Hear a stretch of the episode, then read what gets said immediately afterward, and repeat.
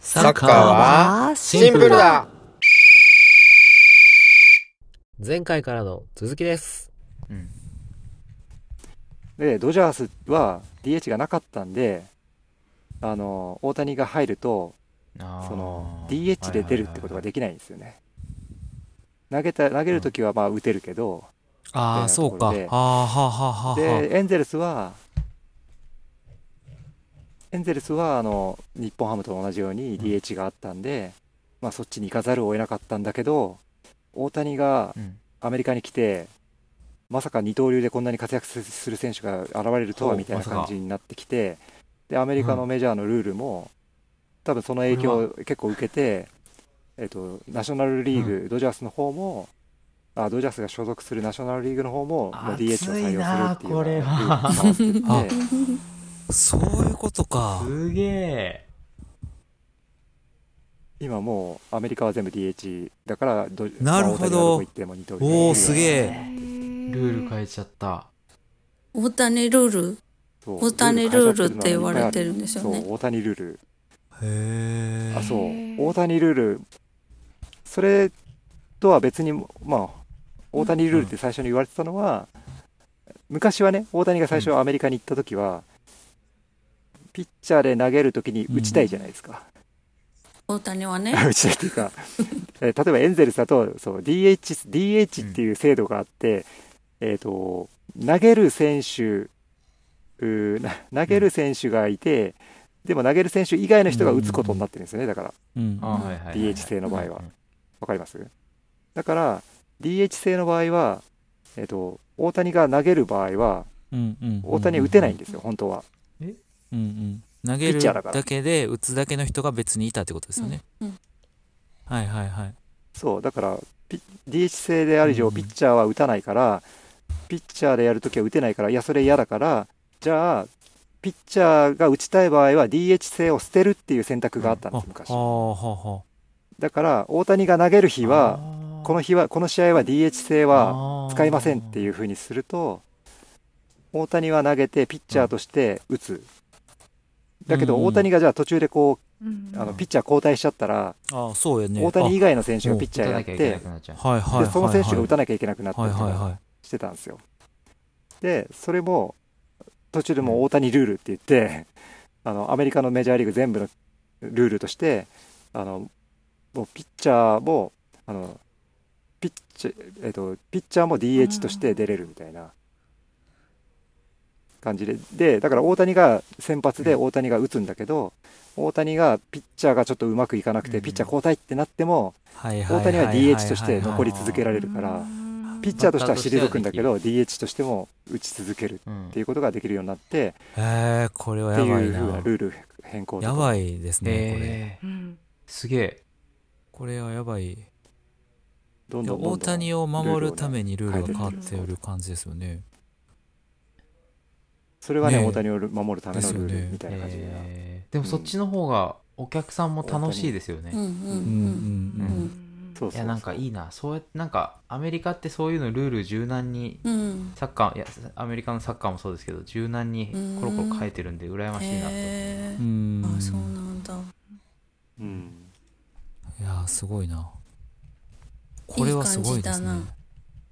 うん伝伝わりだした気がしますようすうす感づいてはいたんですあけど大谷翔平って日本人じゃないですか、うん。で我々日本人あ僕はイタリア人なんですけど、うん。我々日本人じゃないですか。そうなんだ。そう。でで日本人がアメリカであんだけ活躍してるからこんだけ騒いでるわけじゃなくて世界的にっていうかうんアメリカの方でもちゃんと翔平うん大谷パチパチっていう感じなんですね、うん。ううん。ん。うん。そうん。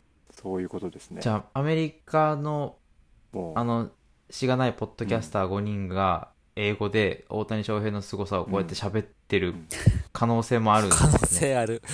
ああるね可能性もあるねあるある。ある本当や。なん。かツイッターのスペース X かのスペースでもあの外国の人たちが英語で大谷のことをベラベラ喋り合ってるやつとかあありましたよ。へえへきえ聞こうと思って何言ってるか全然わかんなくて抜けましたけど。か。はいはい。なんか。うん。そうかそうか。すげえな。うん。なんかアメリカってメジャーリーグ野球はそんなになんと人気のスポーツではないんですよね今ね。多分あの人気のスポーツではあるけど、あのやっぱりバスケットとかアメリカンフットボールとかなんかそういう方の方が、うん。まあ、人気が高いらしいんですよ。でメジャーリーグは本当に最近ちょっと人気が下がってきちゃってるんだけど、その大谷の活躍っていうのはもうその NBA のスター選手だったり、そのアメフトの選手とかもうん。大谷すげえっていう、でうん。大谷の試合を見たくて見られたりとか、ああとなんか名前忘れましたけどすごい有名なあのラッパーが大谷のユニフォーム着てたとか言って写真が出回ってましたよね、背番号17って書いて、うんへえ へえサッカー選手でもグリーズマンっていうフランス代表のすごい選手がいるんですけどうん。大谷翔平のユニフォームとか、うんうんうん。なんかあカードゲームで大谷翔平当たってうん「イエーイ大谷!」って喜んでる動画とかあります、へえうん。あそうそうそういうのありますよね。その海外セレブが大谷のユニフォームとかグッズ写真もらったとか言ってキャピキャピ喜んでいるやつありますよね。人気ですね。やばいね。やばいですね。好きになってきました、うん。好きというかすげえなって思う。好きになってないソワさんはどういうところが好えきなんですか？かっこいい。どういうところがあって。えっとね大谷の、ね、どこが好き？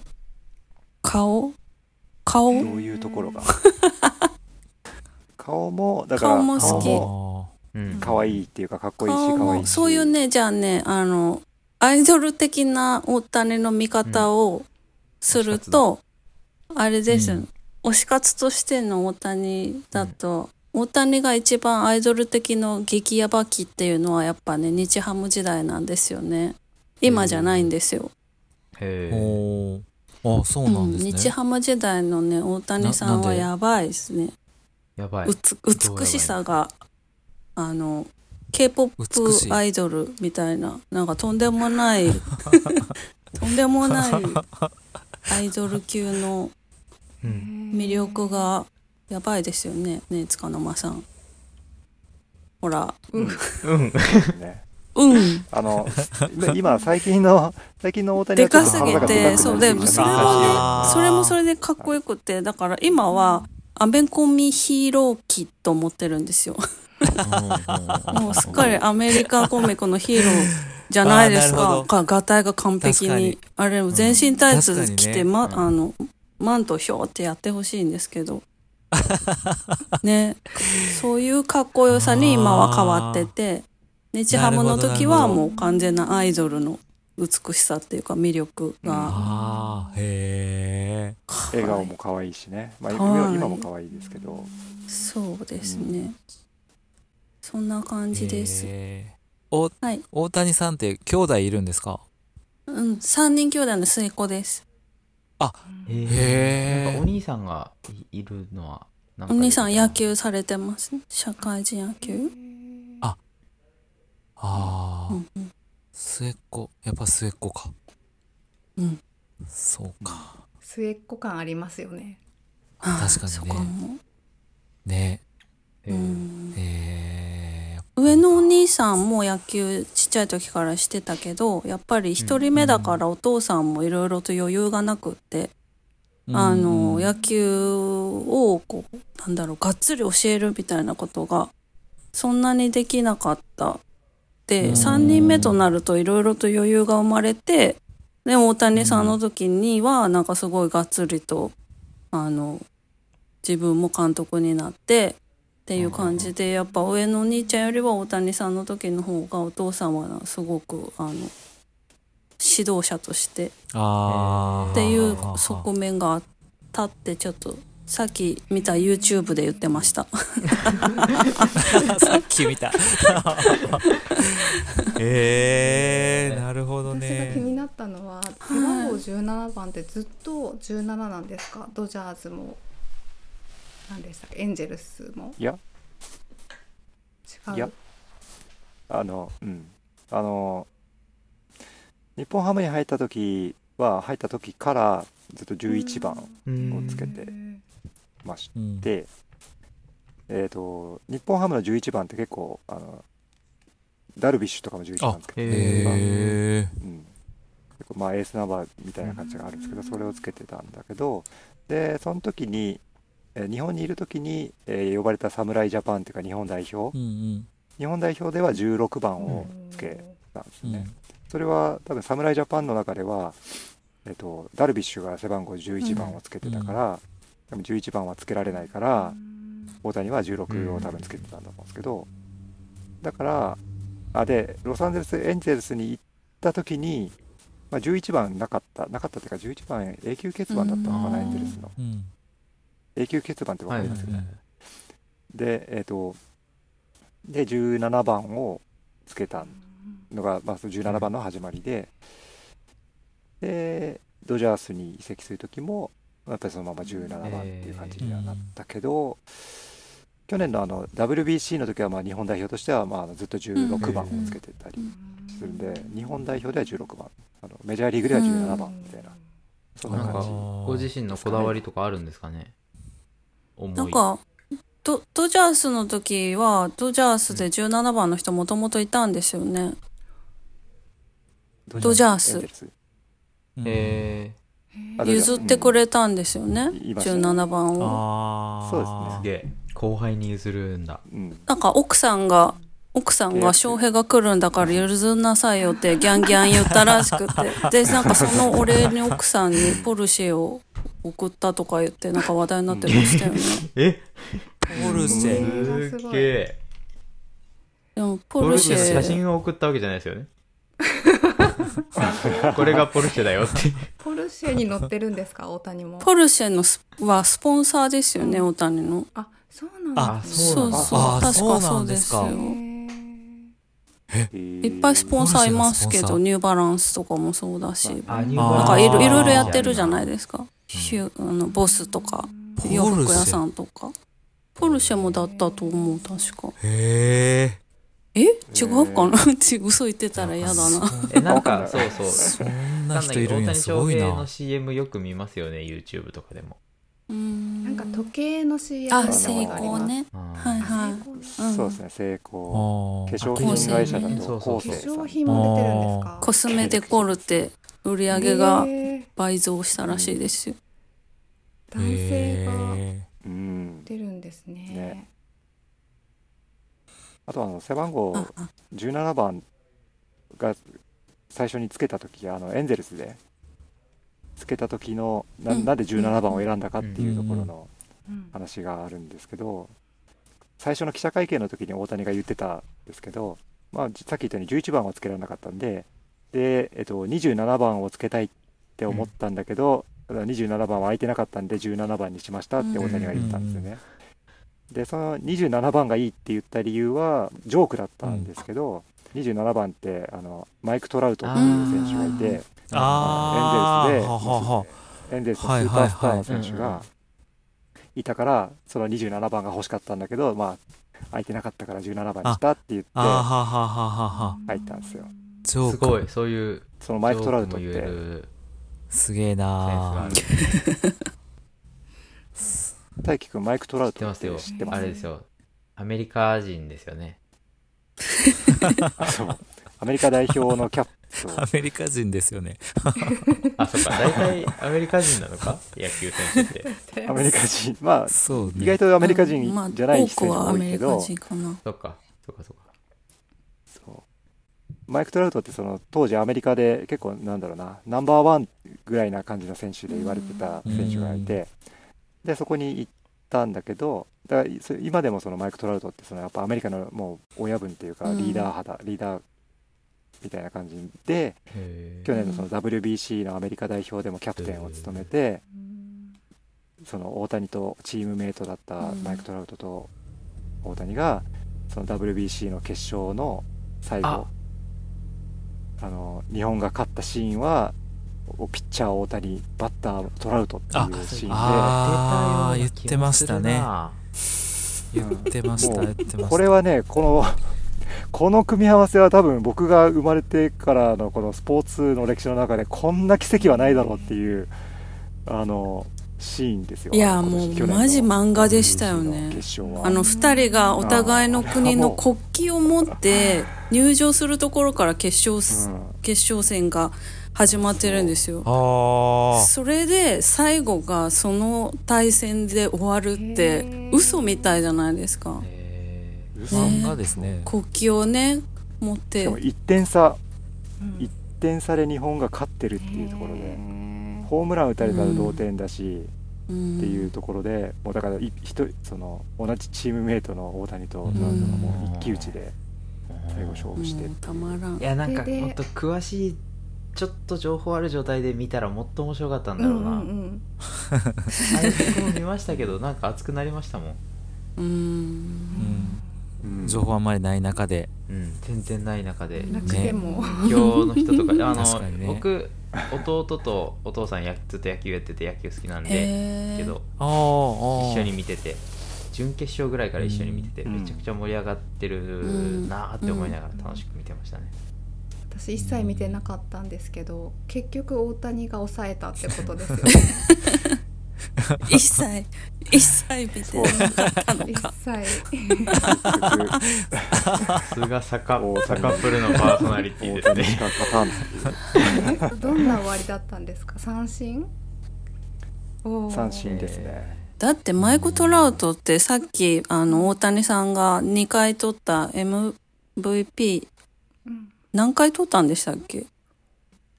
?3 す回げえ。3回？ねすごい人ですようね。ーんうーんすごい。打っても走っても守っても、じゃああれか時代が移り変わった瞬間ですね。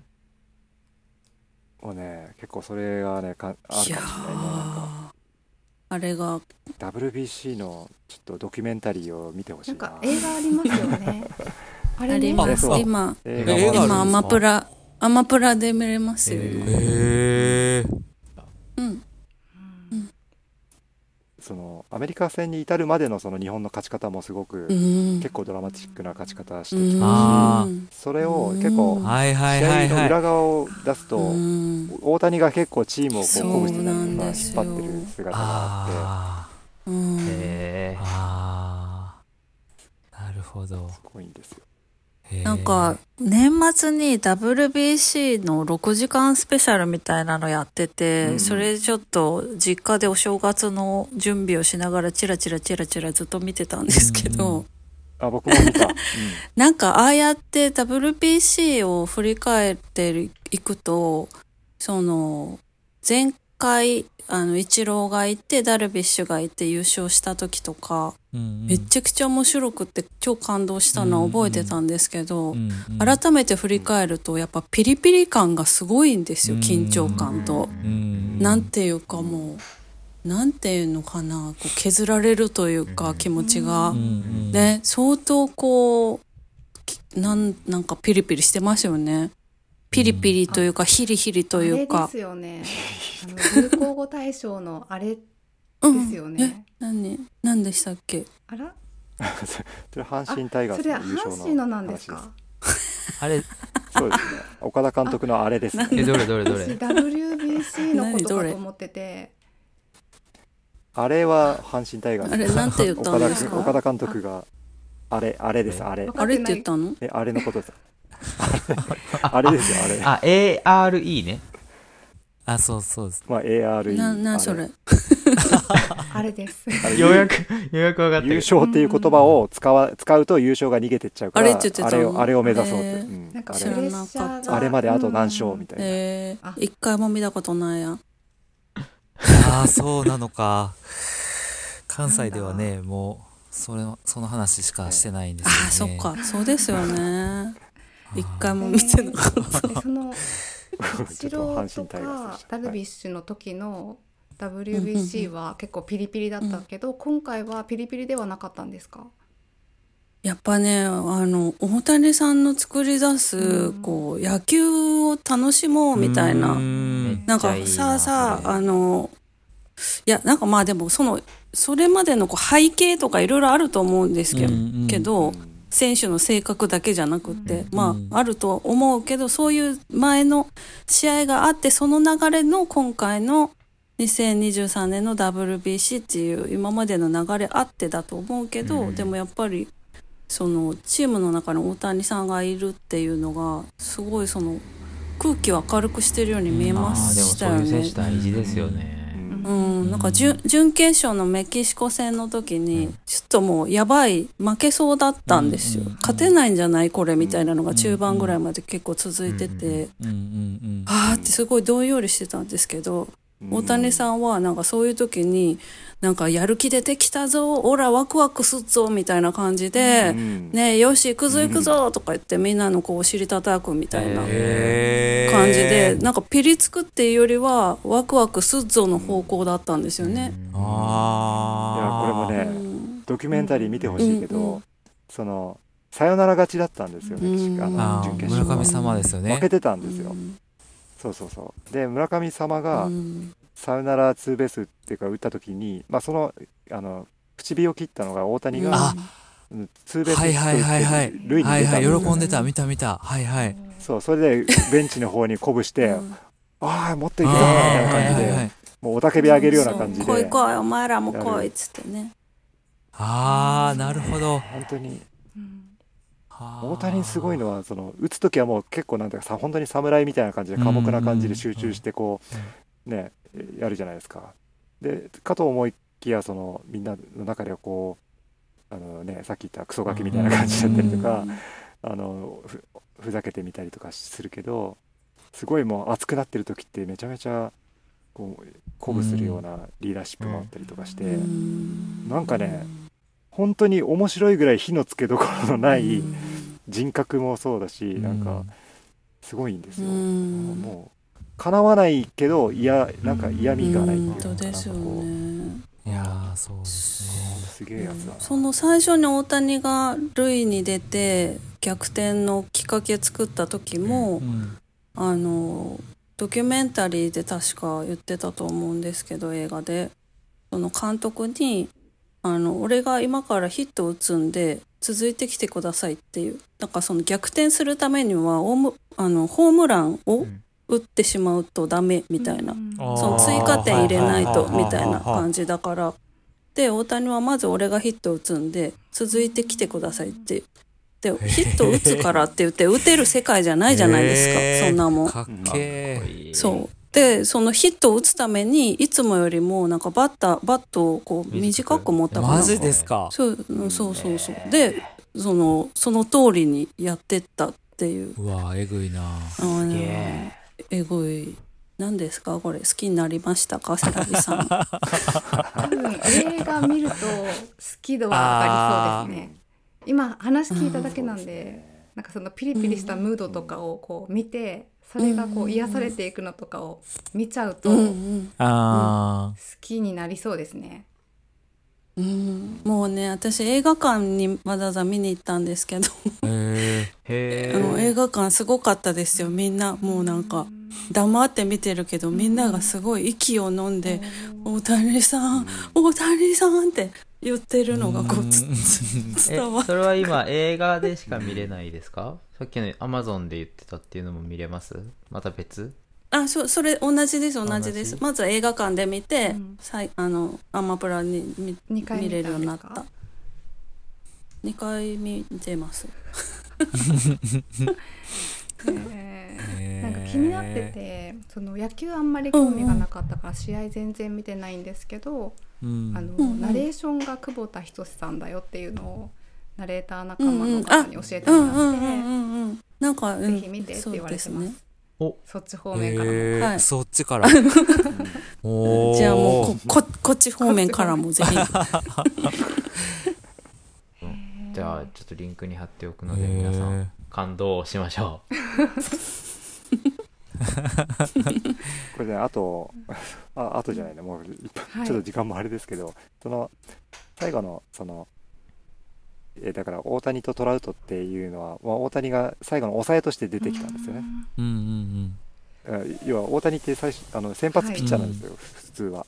一番最初に投げてあとはピッチャー交ー代してっていう感じでもそうもうそれがあの決勝戦で大谷が最後9回を抑えるっていうのは栗山監督も最初からそれイメージしてうんて、そのドキュメンタリー見たらなんかそういう構想もなんかやっぱり言っててみたいなその通りになってしかも最後トラウトっていう感じもあって。でそれってそれに近しいものが日本にいた時もあの日本ハムが優勝した時にあのパ・リーグでパ・リーグの優勝だったと思うんですけど福岡ドームだったと思うんですけど、うん。あのパ・リーグの優勝を決める試合にあの最後大谷が9回にマウンドに上がったんですよ。この優勝を決めるために。で、その時に大谷は日本最165速キロをうん。マークしたんです最速の。のそう。だから先発で投げる時って割とだから全力全速力で、全力で投げ投げちゃうと疲れちゃうから、いその9回の抑えの1イニングだけだったらもうリミッター解放してバンバンいけるんですよ。だからそういうすごい投球ができて、トラウトとの戦いも結構それに近しいような。なるほど。それもあの時も164キロぐらいが出てたと思うんですけど、なるほどな。それでもう熱い大谷の抑えっていうのはそういう、本当にすごいところでしかで見れない投球っていう視点でもちょっと見てもらえることれはかなと。あーなるほど。あーなんか思い出してキュンとしてきまはした。へえそうか。橋野さんどうですか？いやすごいね。すごいこう、あ熱くなりますね。この聞いてるだけで、うん。なんか大谷ねあの本当に火の打ちどころがないってさっきおっしゃってたけど本当にそう思ってたけどなんかそれ見えてない部分ももっとまだまだうん。知らない部分がちょっとずつ見えてきていやますます火の打ちどころがなくなって ちょっと困ってますが。どうどうしますか？なんかね動画であのすごいそういう聖人君子みたいな感じのキャラクターに見られるけど、うん。あのなんか最近悪い、最近やった悪いことうん。ありますか？みたいな質問された時に、へーって考えて、うん、甘いもの食べちゃったって言って。た。いやマジで。分かってんな。い。や分かってんな。いやそれすごいね。いや質問もいい質う問んですねそれね、うんいい質問。そうですね。ね。うん。うん。へえやばい。すげえな。すごい。本当は甘いもの好きらしいですよ、だって。ああなるほどね。ね。なんか昔あの大谷が日本ハムにいた時ナインティナインティナインの番組かなんかで、うんうんうん。なんか大谷が甘いなんあのコンビニのスイーツみたいなのが好きだっていううん。チョコクレープでそれをす。買ってチョコクレープえそれで大谷喜んでました、へえそうそうそう。これが美い味しいって言ってました。ええそうですよ。1000億の人がコンビニのクレープが一番好きとか言っちゃう。かわいいな。う。んこんな感じですね、大谷さん。へえ聞けば聞くほどすごい人ですね。ね。えなんかそそれそんだけすごいと、ん。なんか野球漫画の作者とか困りません？どう？どうやってストーリー作ればいいかいやよく言われますね。追いつけないですよね。そうそうそうそうそう。ううん。うですね、うん。ま あそうそうそれこそ漫画を超えてやってそうですすね本当うん、ですね、言われてましたね。言われてますそうそうそうそう。ん最後に。じゃあ最後に塚ママさん、ソワさんそれぞれで、えっと、はい。今後大谷がどんな風な人生を歩んでいくと想像されめますか？ちゃくちゃいい質問じゃん。おーすごいなセラビさん。どういう人生を歩んでほしいとかではなくてまあ、欲しこういっていうのも若干入るかとは思いますがあえ今独身でいらっしゃるんですか？独身です。じゃあ、はい。そこら辺も含めて、ーうん大谷さん、あれですよね。なんか人生の計画表みたいなのがもう小学生の頃だったかな。書いててそれの通りに来てるんですよ。ああのドラフトで1位指名を取るとかメジャーリーグに挑戦するとかはいはいはい。MVP を取るとか WBC でぞ MVP 選手に選ばれるとか優勝するとかなんかそういうのをどんどん叶えてきてて。うん。で結婚は確か20代でするってそこには書いてたんだったかな。えー。え違ったっけ？でもなんかそれはなんだ。する予定だったけどうん。でもなんかえそれは今は変わってるっぽくって。なんかえーっと今は野球に専念したいから結婚とかはそのちょっと野球がもう落ち着いてからでいいみたいなことを確か言ってたっぽぽいんですよ。まあだから私あ私っていうから。の予想ではどうだろう。まあ今ぐらいその選手としての二刀流のピークが続く間は結婚はしないのかなと思ってて。うん。でも裏裏方に回るとかなんかちょっとそうなってきてから結婚するのかな。そしてね裏に回ったら一切表に出てこない野茂野茂選手みたいな感じになるのかなってうん思います。なんとなく。イチローとか、イチローはどうかなわかんないけど。まあどうです？で出てますよね。出てるか。う。ん。えー。でもどうだろう。まあわかんないけど。そんなに表に出たい性格の人じゃないと思うんですよもともと。目立ちたいから目立ってるっていうよりは自分のしたいことをただやってるだけっていう気がするから。うんうんあのそうですね。晩年は静かに暮らすんだろうなと思って。そうであってほしいと思ないます。ど。幸せに長生きしてえ。ほしい。それを願うばかりです。ー日本帰ってくるんですかね？帰ってきてほしいな。なんか日本日本の方が合ってるような気がするんですけど。うんうん性格的うんにうん。土地とかわかんないですけどなんねか。どうかな。あのうん。プレイヤーとして日本に帰ってくるかっていううん。とちょっとわかんないけうんどうん。でも野球引退したら多分日本でねえ暮らすねえねえだろうなとは思うんですけどねなんとなく。まあでもすごい人、なんだろう人物としてすごい、あまりにもすごい人になっちゃったから日本での暮らしがどうなんだろうっていうのもじげ現実的うにん。なんかちょっとわかんないですけど、その辺は。うんうんとにかく平和に静かに幸せに暮らしてほしい、なんか僕が思うにはうん。あ。あいいですか僕の話はい。って、あの多分えっ、と大谷はその自分はこうありたいっていうかこういうところを目指すっていうビジョンがすごくくっきりあると思うんですよね、うん。うん。だからそのそれはもう完全に野球の世界でこういう、うん、ともうさっき言ったように投げて打ってっていうところでもうん。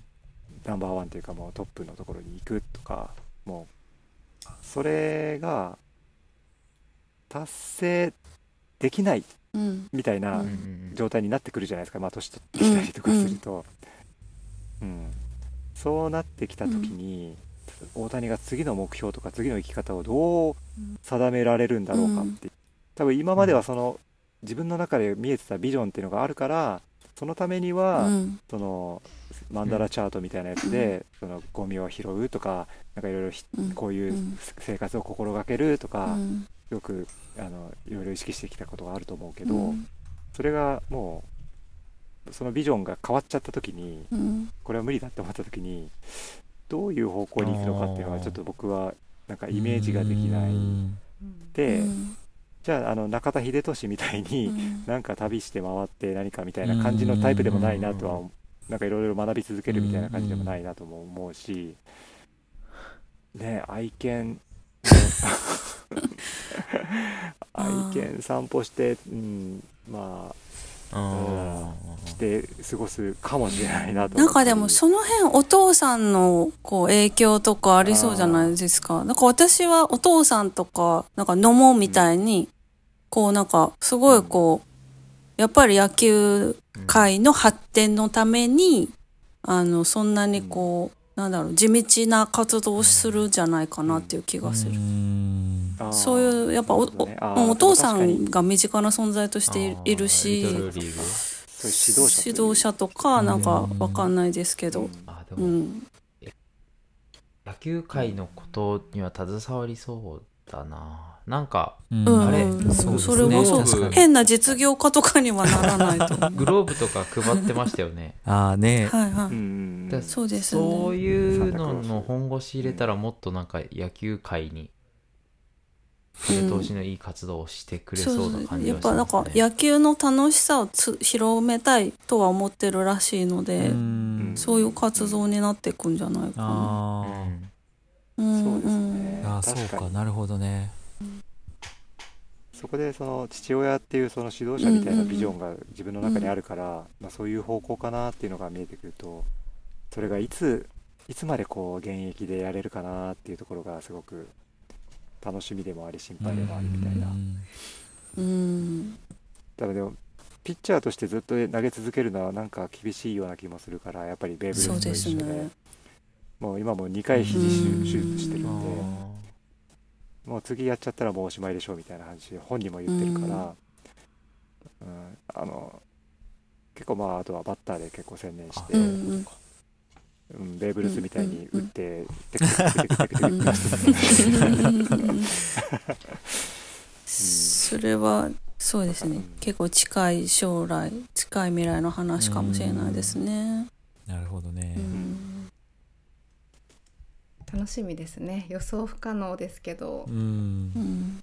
うんとこれを機に私も見てみたいなと思ったのでうんうん。いろいろ教えてください、はい、よかった。よかった。はい。はい。えっと何でしたっけ、ワールドカップみたいなやつ。あ WBC そそれはな4年に1回ですか？3ん年かな。そうでしたっけ？4年？3年に1回じゃなかった？忘れた。数年に1回。またあるあさる34年に1回ですよね。うん。うんそうですね。その時の大谷も楽しみですね。ねなんかねうん。おちょっと複雑なんですけどその WBC みたいな国際大会みたいなやつは、もっとこまめにやってたりとかもするんだけど、WBC っていうのはそのメジャーリーグが主催していてメジャーリーグの選手も出れるっていうような国際大会なんですよね。で WBC じゃない時のそのなんかワールドカップ的な大会もあって。オリンピックみたいな。なんかそれはメジャーリーグの選手は基本的に出れなかったりするから若干ちょっとへ楽しみが減るみたいなのもあるんだけど、だから WBC は3年に1回だった気がする。そうでしたかね。うん。まあ。今回だけは3年間隔。あれ？次次もこのメンバーでしような的なこと言ってましたよね大谷さん確か。ううん。うん。次もまたとかいうことをドキュメンタリーの中で言ってたような気がする。まあダルビッシュも2回優勝してますからね。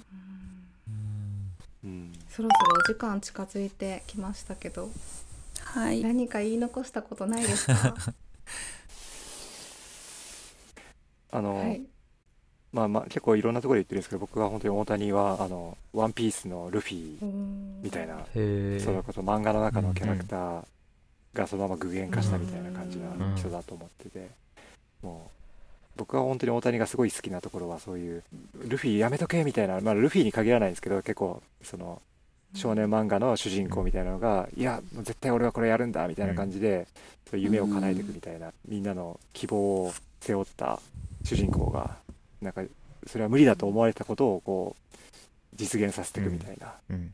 ところがあるじゃないですか、大谷の心の中にはそういうものがすごくああってだからに二刀流っていうのも無理だ無理だってみんなに言われるけどいやいやそんなことはないっつってそれを証明し続けてるっていうようなところが本当に少年漫画の主人公ジャンプの主人公だなみたいな感じがしてそれが一番好きなとこかなと僕は思ってますうん。大谷うん。うん。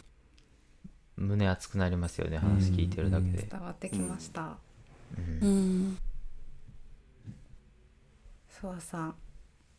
何かありますか、えっと私はその大谷の見た目とかも全部好きそういうのも含めてうん。キュンキュンしながら好きなん。ですけどなん。かやっぱえーっとその大谷のシンプルなところがすごいいいなすごいなと思っていて、あのそのさっきも言いましたけど WBC の期間って限られていてでまあ同じメンバー何十人もねいろんなスタッフとかも含めてその人たちが集まっている期間ってもうそれだけで終わったら解散なわけですよね。すごく貴重な期間を過ごしていて。その中であの空いた時間にみんなで食事に行こうっていうところに大谷は僕寝るからっつって行かないっていうすごいことだと思うんですよ、そのうん。意思決定が。うん。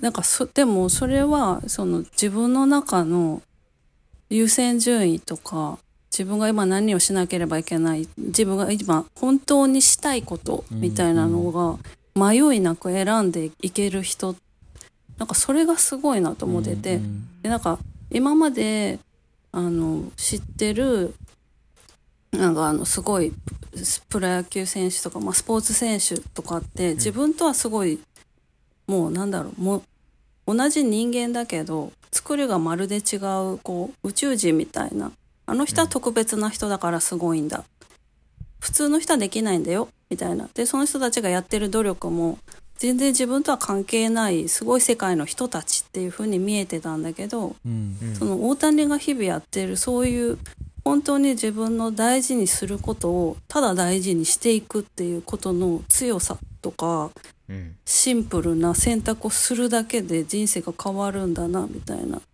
でもそれってその誰にでもあることじゃないですか。ううんん本当はこの家に帰って明日の準備をしたいんだけど飲み会断れないから何か行っちゃうとか、うん そういうことってみんな日々いろいろある、ある。そのねなんか本当に自分にとって大事なことを本当にみんな毎秒毎秒選んでますかっていううん。そういうずなんかみんなにこうやろうと思えばできること。だけどなんかみんなできてないみたいなそういうこうすごい身近なことから大谷はそうあの全てをちゃんと選択していくことができる人なんだなってなんかそこから違うんだなっていう。そこがあの身近に感じられるからこそ凄さを感じる。うん。っていう思いました。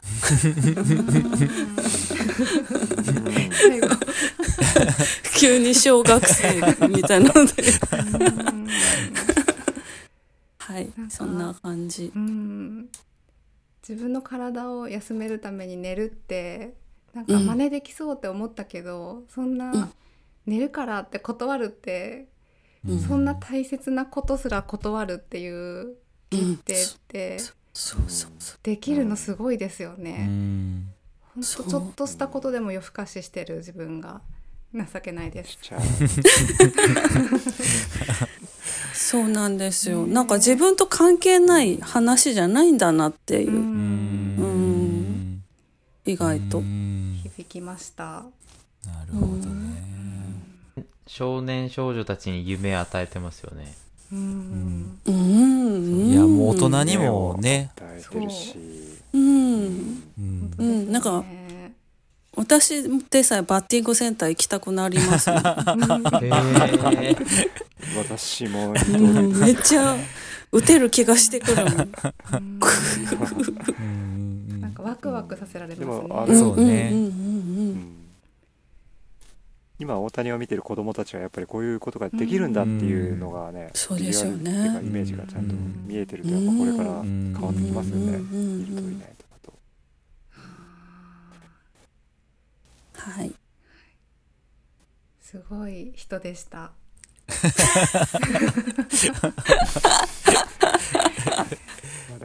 語らせたらもっと語れる人がいっぱいいるとは思いますけどそうですいやいや。ふわふわして。ふわふわしてそうね。足りなかったね。ですよ。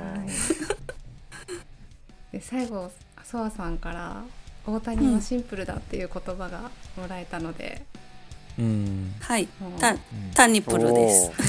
タイトル。いい締めをいただいたので、ね。ね確かに、さすが。このまま番組終わりました はーいありがとうございました。本日のゲストははい。大谷の大ファンの塚玉さんとソワさんでした。ありがとうございます。ありがとうございます。ありがとうございました。ありがとうございました。